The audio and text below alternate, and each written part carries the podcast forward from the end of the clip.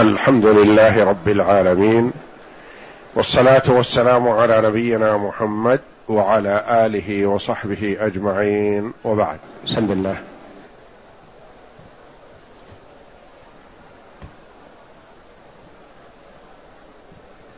بسم الله الرحمن الرحيم. الحمد لله رب العالمين والصلاة والسلام على نبينا محمد وعلى آله وصحبه أجمعين. وقوله سبحانه وتوكل على الحي الذي لا يموت.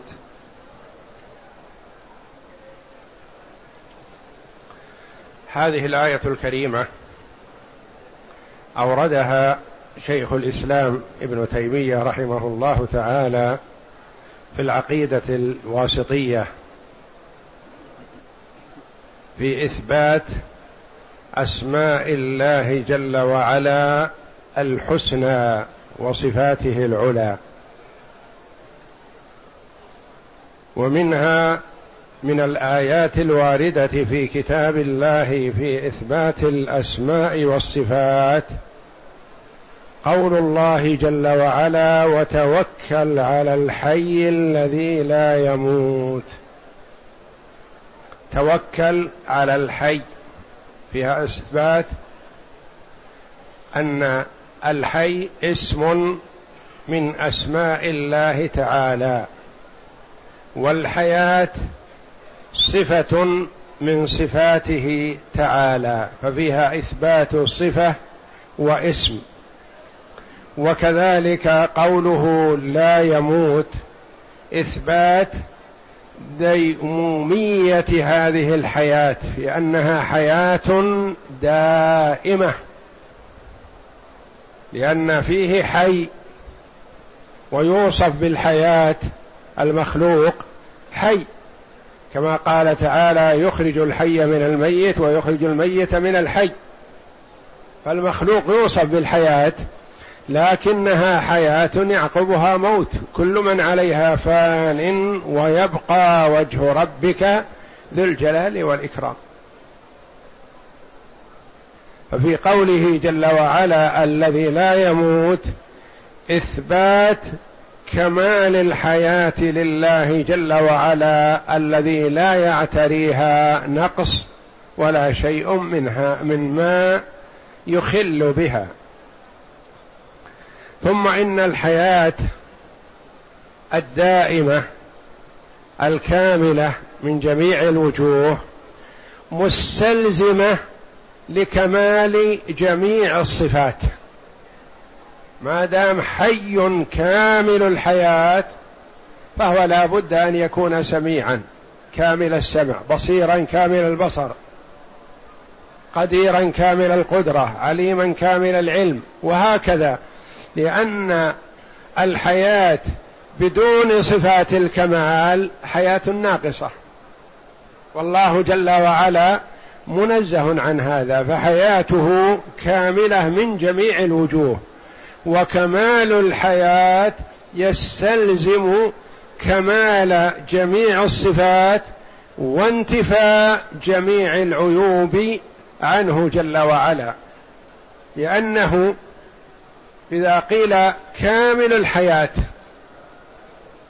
مثلا هل يعتريه نوم؟ لأنه لو اعتراه نوم ما كان كامل الحياة لأن النوم أخو الموت. هل يعتريه نعاس؟ النعاس مقدمات النوم وهو يدل على الضعف والعجز والإرهاق. إذا ما كان كامل الحياة وهكذا فنقول كمال الحياة يستلزم كمال جميع صفات الكمال لله جل وعلا. وتوكل على الحي الذي لا يموت. توكل. التوكل على شيء ما الاعتماد عليه. ثم إنه فيه توكل توحيد لله جل وعلا. وتوكل توحيد كامل وتوكل بتوحيد فيه نقص. وتوكل فيه شيء من الشرك الأصغر. وتوكل شرك أكبر. وتوكل جائز مباح. اذا فيه كمال التوحيد وفيه توحيد فيه نقص وفيه شرك أكبر وفيه شرك أصغر وفيه مباح. توكل. إذا توكل المرء على الله جل وعلا مع ثقته به سبحانه والأخذ بالأسباب فهذا هو التوحيد الكامل أنه يفوض جميع أموره لله وحده ويثق بأن هذا التفويض في محله وأن فيه خير له وأنه سعادة له. وأن الله جل وعلا أهل لأن يتوكل عليه. فهو يقضي الحوائج ويعتمد على أنه حتى وإن تأخرت حاجته أو ما حصل له مطلبه بتوكله يثق بأن عدم حصولها خيرا له. فهو إذا وثق بالله ثقة كاملة فهو يثق بأن كل ما يأتيه من الله جل وعلا خير. جاءه نعمة فيحمد الله على ذلك. جاءه مصيبة يقول فيها خير الحمد لله على قضاء الله وقدره. الله جل وعلا اختار لي ذلك. الله جل وعلا أراد أن يثيبني بصبري وتحملي. أراد مني جل وعلا أن يختبرني في هذه المصيبة فصبرت لها. لأنه متوكل على الله أن ما يصيبه خير. أن كل ما يصيبه كما قال عليه الصلاة والسلام عجبا لأمر المؤمن إن أمره كله له خير. المؤمن هو المتكل على الله المعتمد عليه المؤمن به. كل أمره له خير. إن أصابته سر شكر فكان خيرا له. وثواب الشاكرين عند الله عظيم. وإن أصابته ضرا صبر. فكان خيرا له. وإنما يوفى الصابرون أجرهم بغير حساب. فهو في كلا الأمرين على خير. فهو معتمد على الله. تحقق له مطلبه. يحمد الله على ذلك. ما تحقق له مطلبه. يحمد الله على ذلك أن هذا خير له. لأنه ربما يكون سأل الولد. فالولد يكون فيه نقص عليه في دينه وضرر عليه. ما أعطاه الله. فيقول الحمد لله. ما اختار الله لي خير مما اخترته لنفسي. اختار سأل الله جل وعلا الصحة من المرض. ما حصلت له الصحة. استمر معه المرض. يقول الحمد لله. هذا خير لي. لأنه مؤمن بالله وأن ما يأتيه من الله خير له. لأن الله جل وعلا يختار لعبده ما لا يختار العبد لنفسه. سأل ربه المال. ما أعطاه الله جل وعلا المال. فهو واثق يقول الحمد لله. الله جل وعلا سلمني من شر. ربما أتاني المال فاستعملته في غير طاعة الله أو استعنت به على معصية الله أو اكتسبته مما حرم الله. فالله جل وعلا اختار لي عدم ذلك فأنا أحمد الله. توكل على الله وثقة به مع الأخذ بالأسباب. هذا كمال التوحيد. يأخذ بالأسباب. يحب أن يرزق ولد مثلا يتزوج ويختار المرأة الصالحة ويسأل ويتأكد قبل أن يقدم. ولا يقول أنا متوكل على الله. إن كان الله قد كتب لي ولد وحب أن يجيبني في دعوتي يأتيني الولد أو ما تزوجت. الولد ينزل عليك من السماء. هذا نقص في العقل ونقص في التوحيد. أنت خذ بالأسباب وتوكل على الله. كما قال عليه الصلاة والسلام اعقلها واتكل. رجل يسأل النبي صلى الله عليه وسلم يقول أعقل ناقتي أم أتكل على الله؟ يعني أتركها بدون عقال أنها ما تروح باتكالي على الله أن الله يحفظها.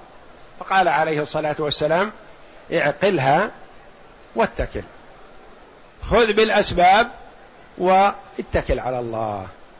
فكمال التوحيد في الاتكال على الله والثقة به.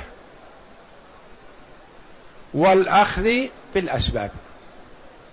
فما يصح من المرء أن يقول أنا متوكل على الله جل وعلا ويجلس في بيته وينام ويغلق على نفسه الأبواب. ويقول إن كان الله كتب لي رزق فسيأتي. يأتي من السقف أخرج. بعض الناس يجهل يقول الاتكال على الله يكفي لأن الله جل وعلا لأن الرسول عليه الصلاة والسلام قال لو توكلتم على الله حق توكله لرزقكم كما يرزق الطير. تغدو خماصا وتروح بطانا. نقول هذا رد عليك وعلى أمثالك.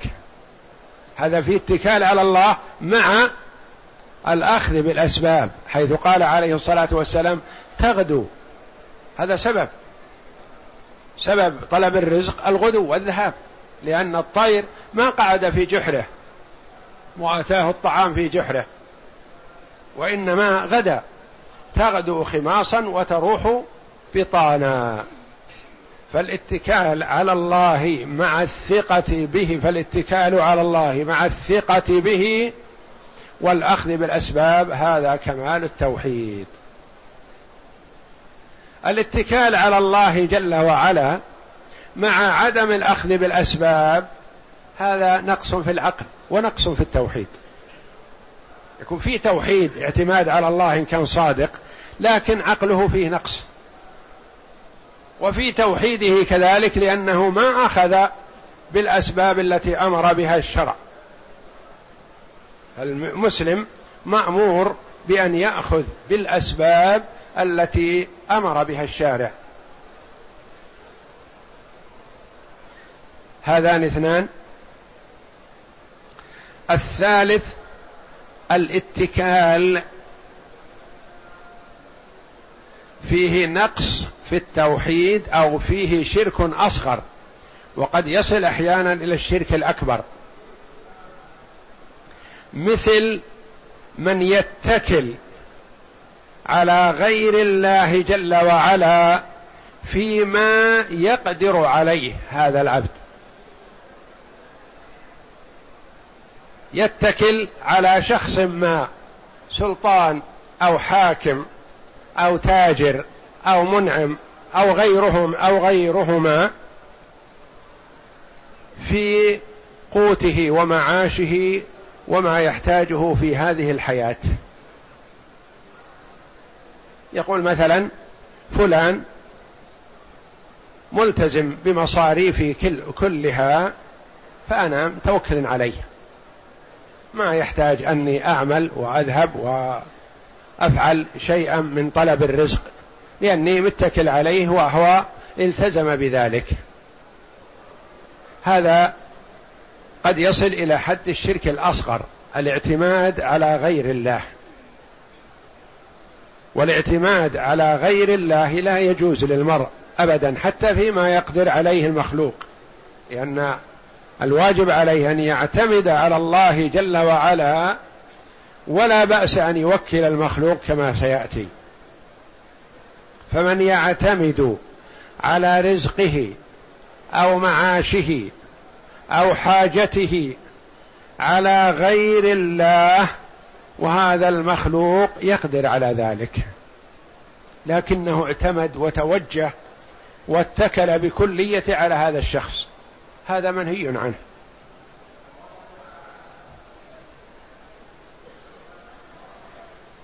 اتكل على غير الله فيما لا يقدر عليه إلا الله. هذا الشرك الأكبر. مخرج من الملة. اتكل على صاحب القبر أو على الولي أو على الجن أو على أي مخلوق حي أو ميت في أمر لا يقدر عليه إلا الله في شفاء المريض ونحو ذلك في مثلا الحياة استمرار الحياة له في استمرار الحياة لولده أو نحو ذلك بأن هذا الولي قادر على أن يسلم ولدي من الآفات ومن الأمراض ومن المصائب. هذا شرك أكبر لأنه توكل على غير الله فيما لا يجوز التوكل فيه إلا على الله سبحانه. توكل مباح. أن تتكل على مخلوق في إنجاز أمر من الأمور مع اعتمادك على الله جل وعلا في أن الله هو الذي يهيئ إنجازها ويسهلها وييسر قضاءها. مثل التوكيل العادي. تذهب إلى كاتب العدل مثلا وتوكل فلانا في كذا وفلانا في كذا. وأنت معتمد على الله جل وعلا في أن الله يتولاك ويتولاهما ويتولى إنجاح ما وكلت فيه. تقول مثلا أعطيت فلانا مبلغ ليبيع ويشتري لي. أنا متوكل عليه في البيع والشراء ومتوكل على الله جل وعلا في إنجاح هذا المطلب لأني أعرف إذا لم يرد الله إنجاحه فلا يفيدني لا هذا ولا غيره. هذا هو التوكل على المخلوق فيما يقدر عليه مع الاعتماد على الله جل وعلا في إنجاز ذلك هذا مباح. يعني أنت إن شئت توكل وإن شئت فلا توكل. مباح لك أن توكل زيد لكن احذر أن تعتمد عليه كل الاعتماد. تقول وكيلي ليس كوكيل فلان وكيلي منتج وكيلي ينفع وكيلي كذا وكيلي حاذق ويكون اعتمادك عليه. هذا لا يجوز. اعتمادك على الله وتوكيلك إياه في إنجاز ما وكلته فيه مما يقدر عليه. فأنواع التوكل كثيرة ولكن يمكن يجمعها هذه الأمور الخمسة. التوكل على الله الذي هو كمال التوحيد وذلك بالاعتماد على الله جل وعلا في كل شيء والثقة بالله جل وعلا والأخذ بالأسباب. توكل على الله توحيد لكن فيه نقص في العقل أو في الشريعة تقصير. وهو عدم الأخذ بالأسباب. توكل على غير الله فيما لا يقدر عليه إلا الله هذا شرك أكبر. توكل على الله فيما توكل على غير الله فيما يقدر عليه. توكل على غير الله فيما يقدر عليه. كمن يتوكل أو يتكل على فلان في رزقه وتصريف أموره وإنهاء أموره كلها واعتماده عليه. يقول مثلا مثل قول قول صحيح رزقي على الله ثم على فلان هذا زين. لكن يقول رزقي على فلان. رزقي على فلان فلان متكفل برزقي فأنا معتمد عليه. هذا لا يجوز وليس بشرك أكبر لأن من توكلت عليه قادر على أن يعينك في هذا وقادر على أن تنفيذ ذلك. لكن الشرك الأصغر جاء من ناحية قلبك في أنك اعتمدت عليه اعتماد كلي. أنت رزقك على الله ثم عليه؟ نعم لا بأس. تقول رزقي على الله ثم على فلان هذا حسن. رزقي على فلان نقول احذر أن يكون ميل قلبك إليه وحده. ولا نقول إنه شرك أكبر لأنه في الأمور التي يقدر عليها المخلوق. والتوكل المباح وهو أن يتوكل على مخلوق في إنجاز أمر من الأمور مع الاعتماد على الله جل وعلا في التوفيق وإنجاح هذا العمل وتسهيله وتهيئته ونحو ذلك. توكل شخص في إنجاز معاملة لك وأنت تسأل الله جل وعلا أن يهيئها وأن ييسرها لأنك معتمد على الله ولأنك تعتقد أنه إذا لم يهيئها الله ولم ييسرها فإن هذا المخلوق ما يستطيع أن يعمل شيء. وتوكل على الحي وتقدم أن عرفنا أن الحياة صفة لله جل وعلا وأن الله جل وعلا من أسمائه الحسنى الحي. الحي اسم والحياة صفة. وكمال الحياة أخذ من قوله تعالى الذي لا يموت. قال بعض العلماء في قوله جل وعلا وتوكل على الحي الذي لا يموت الذي لا يموت ما قال وتوكل على على القوي العزيز مع أنه يصح. وتوكل على الله الرحيم الحي الذي لا يموت لأن المشركين يتوكلون على من؟ على آلهتهم ويعتمدون عليها. وهم بل أكثرهم أموات غير أحياء. الله جل وعلا يقول لا تتوكلوا على ميت. لا تتوكلوا على آلهتكم. أموات أو شبه أموات كالجمادات. ميت إن كان رجل فيه الحياة مثلا فهو ميت قد مات كالولي والسيد ونحو ذلك الذي يعتمدون عليه المشركون. أو شبه الميت كالجمادات كالذين يعبدون الأشجار والأحجار ويعتمدون عليها في أمورهم. فالله جل وعلا يقول لا تتوكلوا إلى هؤلاء ولا تتكلوا عليهم وإنما اتكلوا على الحي الذي لا يموت. فقوله الحي الذي لا يموت يفهم منه دوام الحياة ونفي الموت عن الله جل وعلا أبدا. اقرأ. قوله وتوكل إلى آخره. هذه الجملة من الآيات. ساقها الم... انتبه. هذه الجملة من الآيات. ليس قصده قصد الشارح وتوكل على الحي الذي يموت فقط. قال وهذه الجملة من الآيات يعني قوله وتوكل على الحي الذي لا يموت وقوله وهو العليم الحكيم وهو العليم الخبير. يعلم ما يلج في الأرض وما يخرج منها وما ينزل من السماء وما يعرج فيها. وقوله تعالى وعنده مفاتح الغيب لا يعلمها إلا هو ويعلم ما في البر والبحر وما تسقط من ورقة إلا يعلمها ولا حبة في ظلمات الأرض ولا رطب ولا يابس إلا في كتاب مبين. هذه الآيات مع قوله وما تحمل من أنثى ولا تضع إلا بعلمه. نعم. هذه الجملة من الآيات ساقها المؤلف رحمه الله المراد بالمؤلف هو شيخ الإسلام ابن تيمية رحمه الله. نعم. لإثبات بعض الأسماء والصفات. في إثبات بعض الأسماء والصفات لأنها ما جاءت لإثبات الأسماء والصفات كلها وإنما بعض الأسماء والصفات. نعم. فالآية الأولى فيها وكل اسم يشتق منه صفة لله جل وعلا. الحي يؤخذ منه الحياة. العليم يؤخذ منه العلم. وهكذا. السميع يفهم منه السمع. نعم. نعم.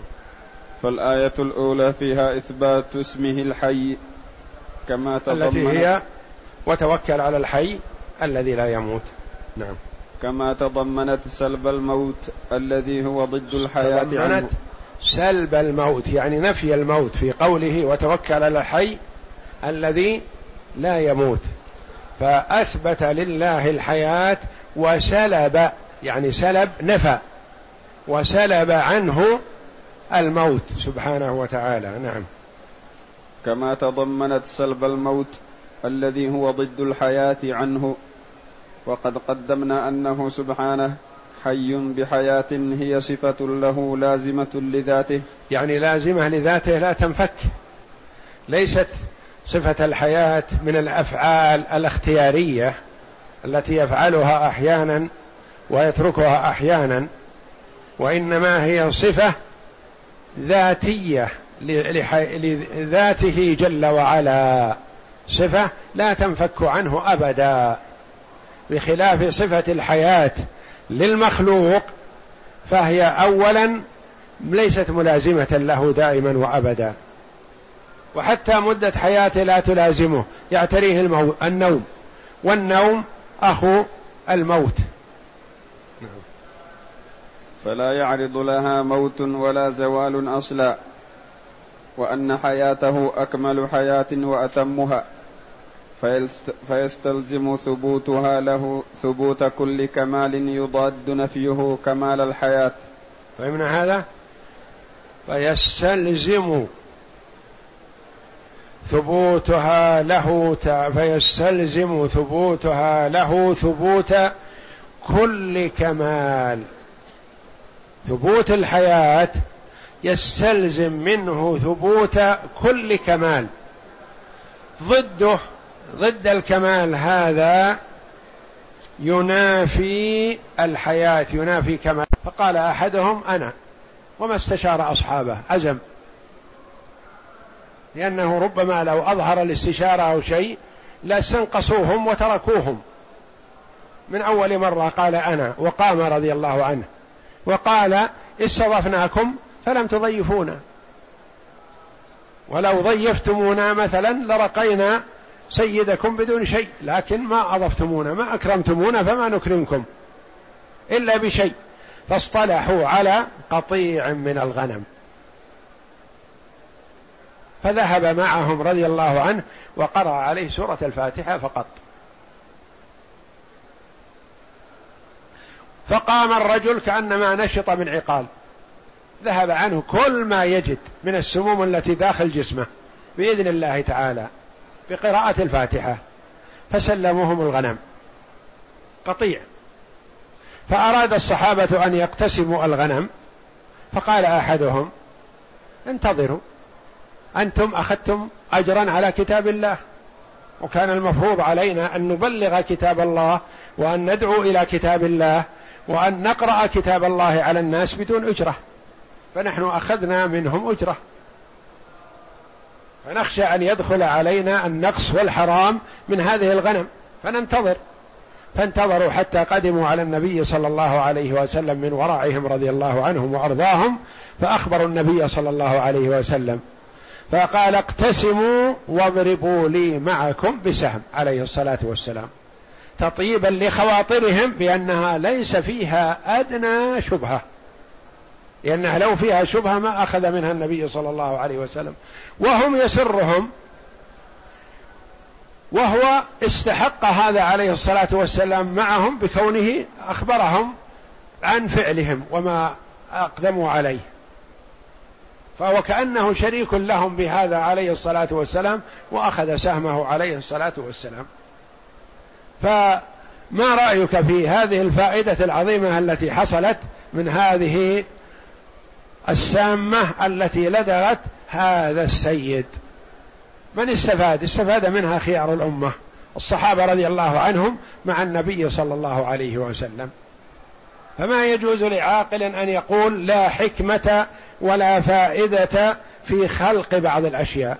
النمروذ الذي آذى عباد الله وتسلط على إبراهيم عليه الصلاة والسلام واجتمع هو وأهل مملكته كلهم على أذى إبراهيم عليه الصلاة والسلام والهم بإحراقه وفعلا فعلوا لكن ما الله جل وعلا أحبط عملهم سلط الله عليه بعوضة. أضعف خلق الله دخلت في أنفه فما تطلع وما تدخل. حتى أهلكته بعوضة. وكانوا يتعاقبون عليه يضربون رأسه بالمطارق. يجب تخفف ألم هذه البعوضة عنه. سلط الله عليه أضعف خلقه. بعوضة أهلكته. نمرود. عاتي متجبر متعاظم على الله وعلى عباده فسلط الله عليه أضعف خلقه. فما من مخلوق وما من حكم وما من إيجاد إلا وفيه حكمة. علمناها أو خفيت علينا وما أوتيتم من العلم إلا قليلا. فهو لا يخلق إلا لحكمة ولا يغني أحدا إلا لحكمة ولا يفقر أحدا إلا لحكمة ولا يمرض أحدا إلا لحكمة. ولا يسلط أحدا على أحد إلا لحكمة. وهكذا جميع الأمور فكل أفعاله جل وعلا لحكمة. علمنا الحكمة وظهرت أو خفيت. نعم. وقيل هو من فعيل بمعنى وفي إثبات وفي إثبات صفة الحكيم. وفي إثبات اسمه الحكيم وهو مأخوذ من الحكمة. ومعناه الذي لا يقول ولا يفعل إلا الصواب فلا يقع منه عبث ولا باطل بل كل ما يخلقه أو يأمر به فهو تابع لحكمته.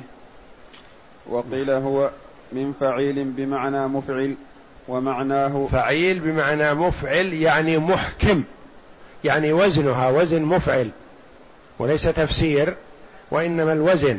مفعل يعني محكم يعني يحكم الأشياء. نعم. ومعناه المحكم للأشياء من الإحكام وهو من الإحكام لا من الحكم. وهو في إحكام وفي حكم. إحكام إتقان وفي حكم إلزام وفيه حكمة وضع الشيء موضعه. وضع الشيء موضعه هذا حكمة. وإتقان الشيء هذا إحكام والحكم بالشيء هذا حكم الإلزام بالشيء. نعم. ومعناه المحكم للأشياء من الإحكام وهو الإتقان فلا يقع في خلقه تفاوت ولا فطور ولا يقع في تدبيره خلل أو اضطراب. وفيها كذلك إثبات اسمه الخبير وهو من الخبرة بمعنى وهو العليم الخبير. نعم. بمعنى كمال العلم ووثوقه والإحاطة بالأشياء على وجه التفصيل ووصول علمه إلى إلى ما خفي ودق لأن من الخبير من الخبرة وهي فهم وإدراك حقيقة الشيء وإن دقت. فالخبير الذي يدرك الأشياء الخفية مثل ما يقال مثلا خبير زراعي. يقال خبير زراعي واجد الفلاحين مثلا. لكن الفل... ليس كل فلاح يقال له خبير زراعي. الفلاح يعرف مثلا متى يزرع متى يحصد متى كذا متى كذا. لكن الخبير عنده زيادة علم علم خفي دقيق. ما يدركه الفلاح ولا العامل بالمزرعة ولا غيره. يقول هذه الشجرة تحتاج إلى كذا لتصلح. وهذه الشجرة تحتاج إلى كذا هذا يحتاج إلى سماد وهذا يحتاج إلى ماء حلو وهذا يحتاج إلى تشذيب وهذا يحتاج إلى تخفيف. هذا الخبير الذي يدرك الخفايا الأمور. ويمكن أن يقال الرجل هذا خبير. والله جل وعلا خبير كما تقدم لنا أكثر من مرة بأن وصف الله جل وعلا واسمه بكونه خبير لا ليس معناه أنه مثل خبرة المخلوق أو خبرة المخلوق كخبرة الخالق تعالى وتقدس. فهذا مثلا الخبير الزراعي خبير بهذه الأشجار مثلا. لكن لو اطلع على أشجار ما يعرفها ما عنده علم منها. اطلع على حيوانات ما يعرفها.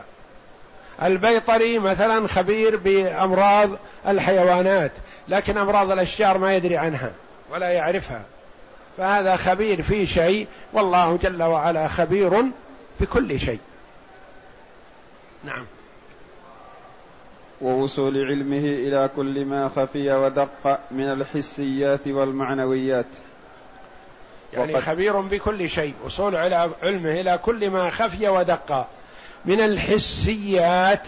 الحسيات الأشياء المحسوسة. الخلق الواضح البين. وال